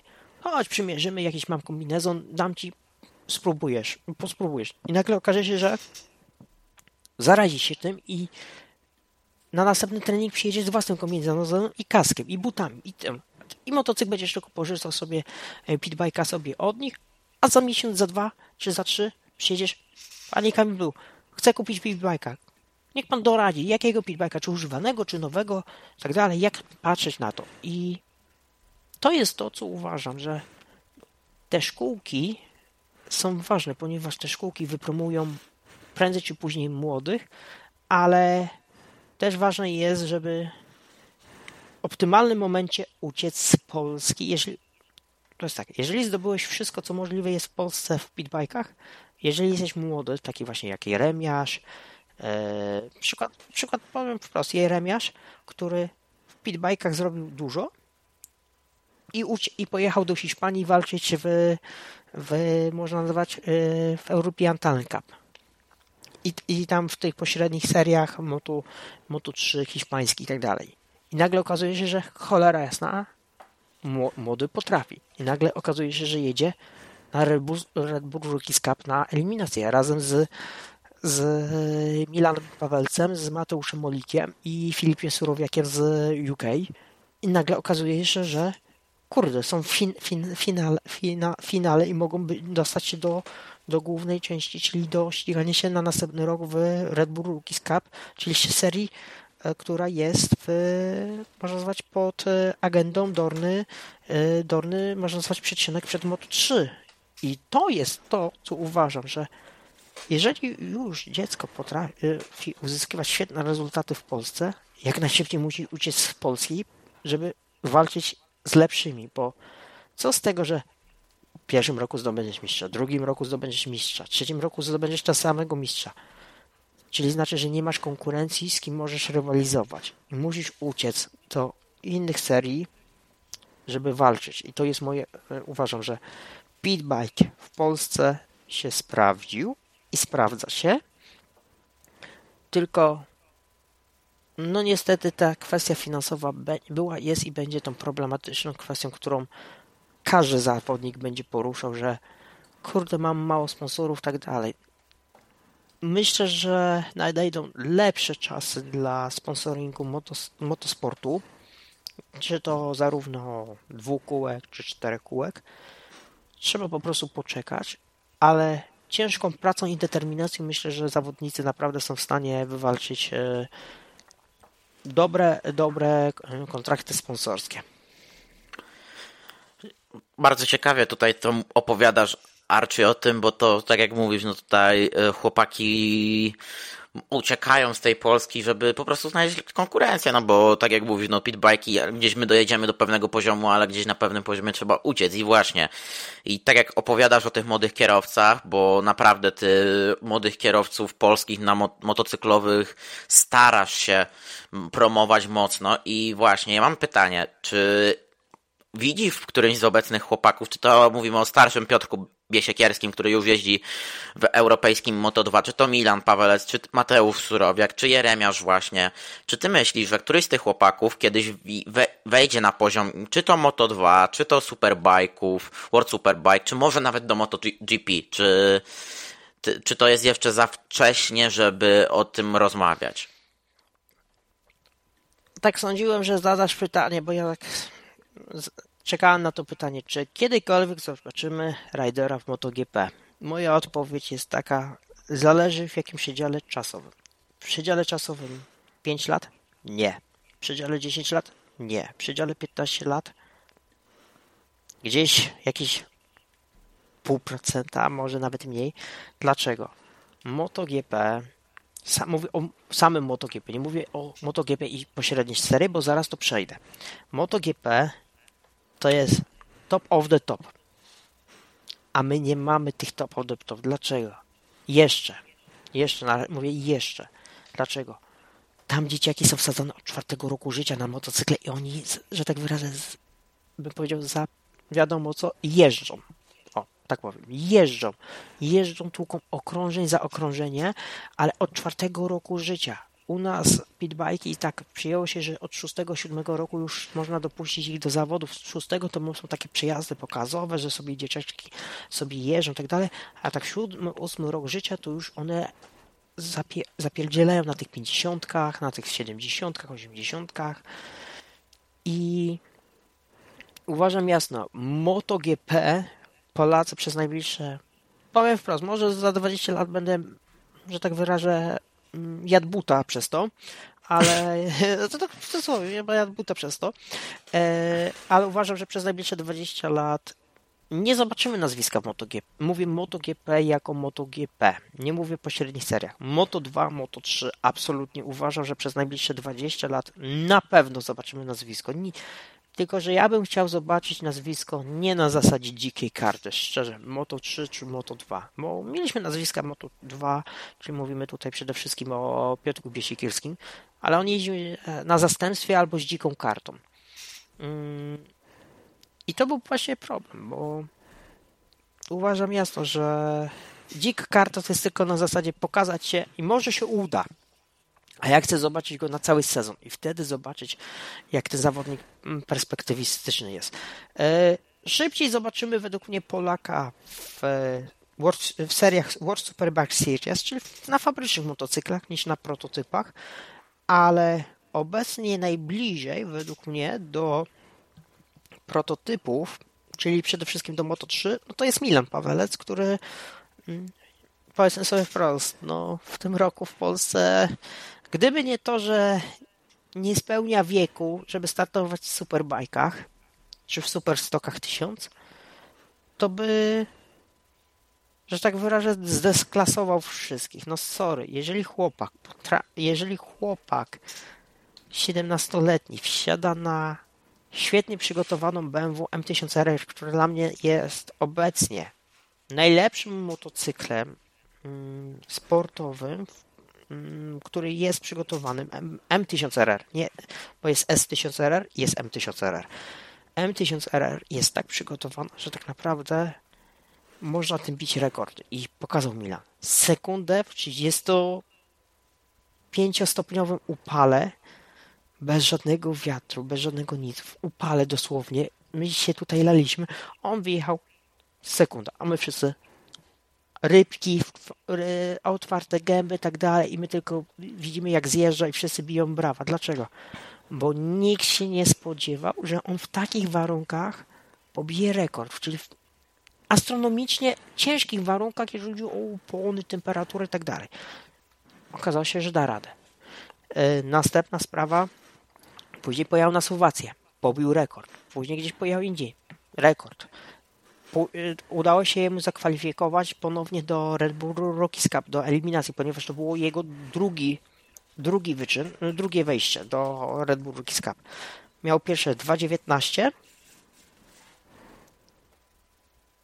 i teraz jest i teraz jest dwa tysiące dwadzieścia trzy drugi raz i teraz właśnie drugi raz.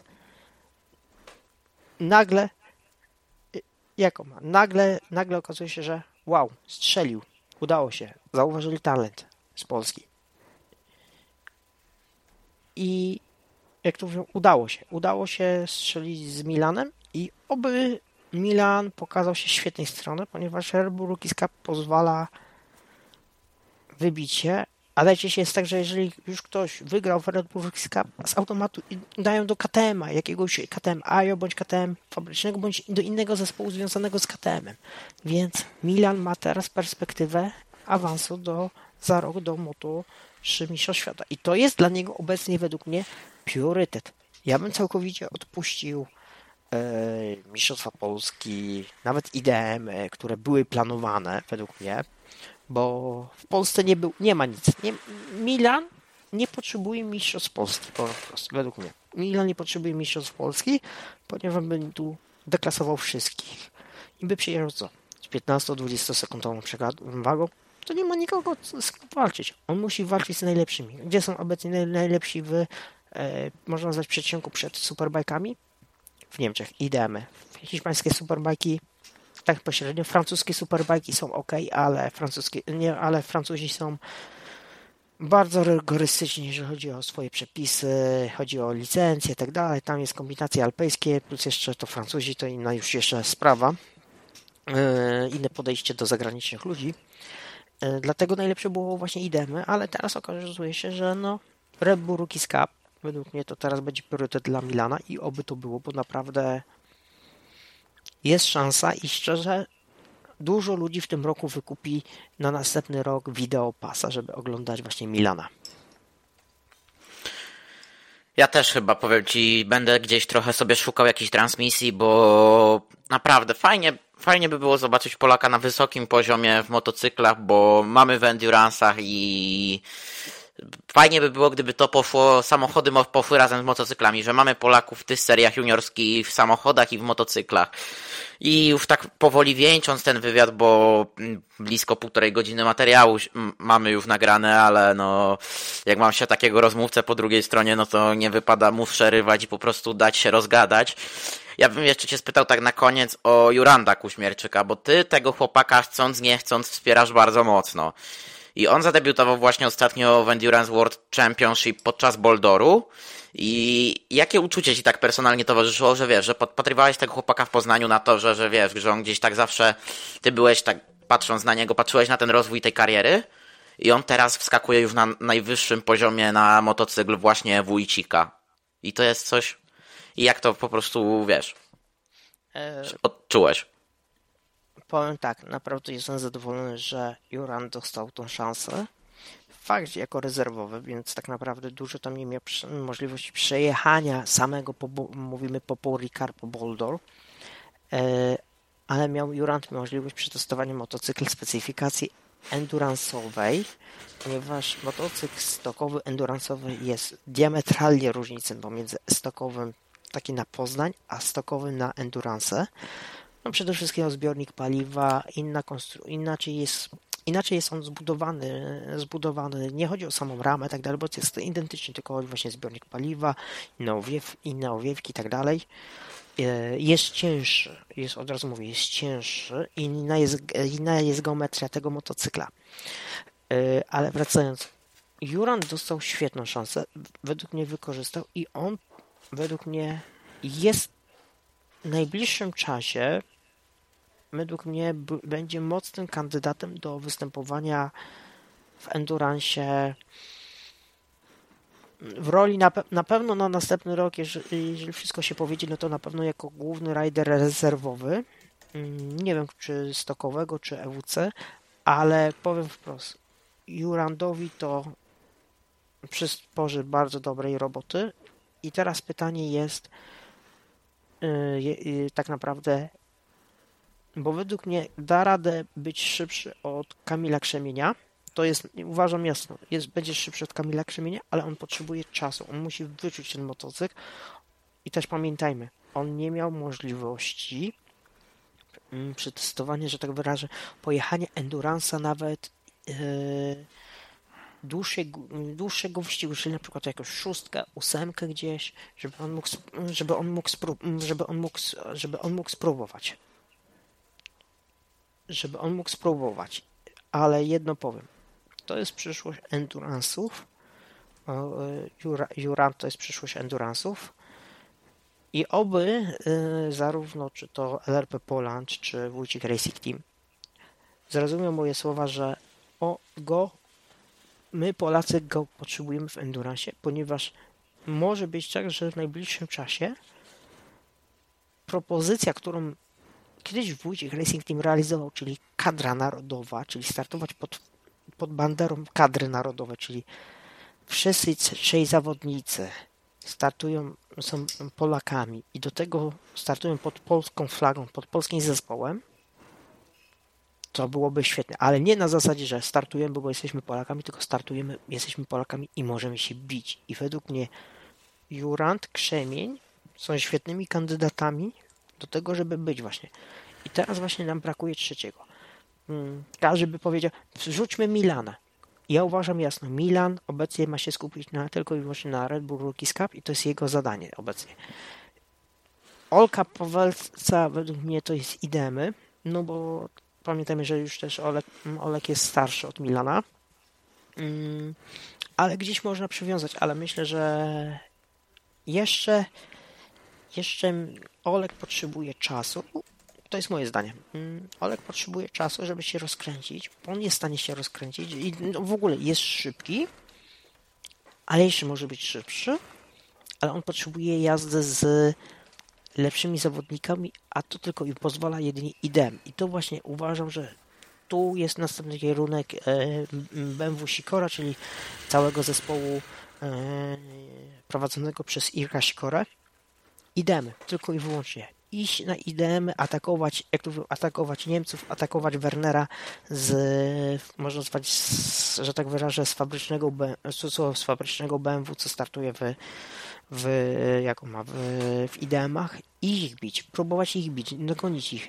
Pamiętajmy, że w tym zespole jeździ Kamil Krzemień i, i Kamil Krzemień, Markus Reitenberger, Ilak Michalczyk, Balint Kowac, Filip Sternmajer jeździł w tym roku naprawdę. Tuzy w Endurance jeżdżą w idemach. Dlaczego? Bo tam jest poziom.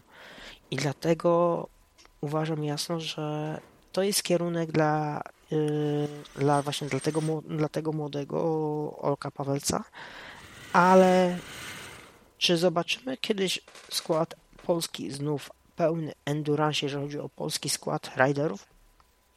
Myślę, że tak, ale kiedy? Myślę, że pięć lat, w ciągu pięciu lat możemy zobaczyć to. pięć lat to takie daje, że jest możliwość, ponieważ według mnie my Polacy yy, kochamy, kochamy endurance. My mamy w sercach endurance, my mamy doświadczenie w endurance, ponieważ my startowaliśmy w latach, na początku lat yy, dwutysięcznych z sukcesami. sukcesami. Yy, tutaj yy, świetny, świetny właśnie występ yy, właśnie pa- Pawła Szkopka razem z Adamem Badziakiem. dwa tysiące chyba drugi albo trzeci rok, ale nie pamiętam, nie jestem w stanie już teraz przypomnieć, ale to, jak to mówią, dzieje takich, że jeszcze ja, ja jak to mówią, nie znałem, czym jest nawet Formuła jeden, bo to wtedy miałem z dziewięć do jedenastu lat, więc jeszcze nie byłem, że tak wyrażę, wkręcony w ten w ogóle motosport. Ale tak jak mówię, pięć lat możemy mieć y, zespół ponownie, ponownie, ponownie polski, ponownie polski i, i to znaczy polski będziemy, tylko że pełny polski skład z, z riderami. O. Rozumiem i powiem Ci tak, mam nadzieję, że za te pięć lat spotkamy się. Może nawet już na Paul Ricard czy na De La Sarre, na Bugatti Circuit i będziemy mogli powiedzieć, mamy polski skład w Endurance World Championship w motocyklach. Pełny. I pełny. Pełny. Pełny. Pełny polski skład tak. Pod polską banderą. Tak, pełny polski skład pod polską banderą. Dobrze, że mnie tutaj poprawiasz. Mam nadzieję, że się spotkamy i powiemy sobie, mamy ten pełny polski skład i mamy tak naprawdę taką dumę narodową jeżdżącą też na motocyklu. I cóż, i naprawdę Archie, to jest półtorej godziny, które przegadaliśmy, myślę, bardzo dobrze o tym, o twojej postaci, ale także o tym, co się dzieje w endurance'owych motocyklach, także w superstockach, yy, pucharach Polski i mistrzostwach Polski, to o czym co się dzieje na Poznaniu, o juniorach. No, fantastyczny rozmówca jest z ciebie i ja naprawdę moglibyśmy jeszcze te drugie półtorej godziny gadać, ale tak, no, no też... No, na przykład nie powiedzieliśmy, czym się różnią stoki od E W C, yy, czy inne jakieś yy, rzeczy techniczne, ale myślę, że warto zaglądać przede wszystkim, ja zawsze opisuję, jeżeli ktoś yy, fajnie opisałem w tamtym roku, czym jest Endurance World Championship. E, opisuję zawsze, jeżeli ktoś nie wie, zapyta się, na przykład pytają się ludzie, a czym się różnił ten i ten? No to już wypisuję tak dalej, żeby mógł sobie zobaczyć tak dalej, ale naprawdę byśmy mogli gadać jeszcze dłużej, jeszcze dłużej, jeszcze dłużej, ale myślę, że trochę, trochę przegadaliśmy, żeby też opisać właśnie, tak jak powiedziałeś, moją osobę, e, endurance dla mnie. Endurance dla mnie to jest taki, żeby nie było, to nie jest priorytet życiowy, bo to zaraz mówię, priorytety życiowe są swoje, masz się swoją, jak to mówią, pracę, yy, pracę, zobowiązania i tak dalej, ale potrzebuje też człowiek czasami oderwania i to jest właśnie to moje oderwanie, oderwanie od rzeczywistości, że ja tam, powiem wprost, ja tam jadę, wyłączam dźwięki i telefonu, nie odbieram żadnych telefonów z kraju i tak dalej, nawet jakby się coś paliło i tak dalej, mnie nie obchodzi, jestem na w urlopie, chcę się odstresować, naładować tam energię, którą niektórzy powiedzą, ale jak mu naładować energię na wyścigu, gdzie nie śpisz trzydzieści godzin. No właśnie, to jest to, co nie zrozumie osoba, która nigdy nie była tam. I uważam jasno, każdego zachęcam i jeżeli ktoś mnie się spyta, gdzie jechać, czy tak ostatnie, tak moje, takie moje ostatnie słowa, gdzie jechać, Spa, Le Mans czy Boulder, to wszystko teraz powiem tak. Jeżeli chcesz zobaczyć przepiękno sportu, jakim jest Endurance World Championship, jedź na Le Mans, tylko i wyłącznie. To, co się dzieje przy Le Mans, czyli dżungla i tak dalej, sto tysięcy ludzi, ryknięcie tych Francuzów, e, Marsyliankę na, przed startem, do tego jeszcze to jest dla nich rozpoczęcie sezonu motocyklowego, jego nie da rady opisać, trzeba to jechać.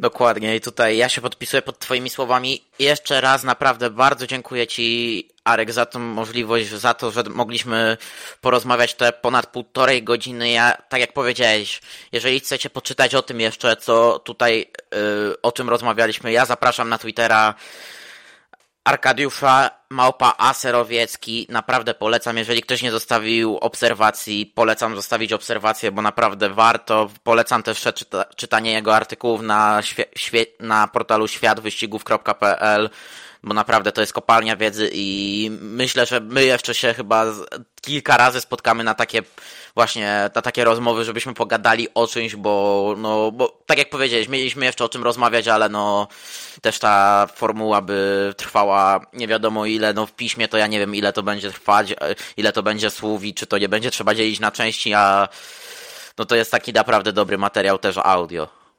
Tak, myślę, że naprawdę pokaże, możemy pokazać ludziom, że są osoby w Polsce, które pomimo, że nie komentują podczas wyścigu w telewizji, mają, mogą, mogą przekazać swoje słowa poprzez inne środowisko, które jest dla mnie przede wszystkim Twitter, no obecnie X, ale ja będę cały czas używał starej nazwy, czyli Twitter.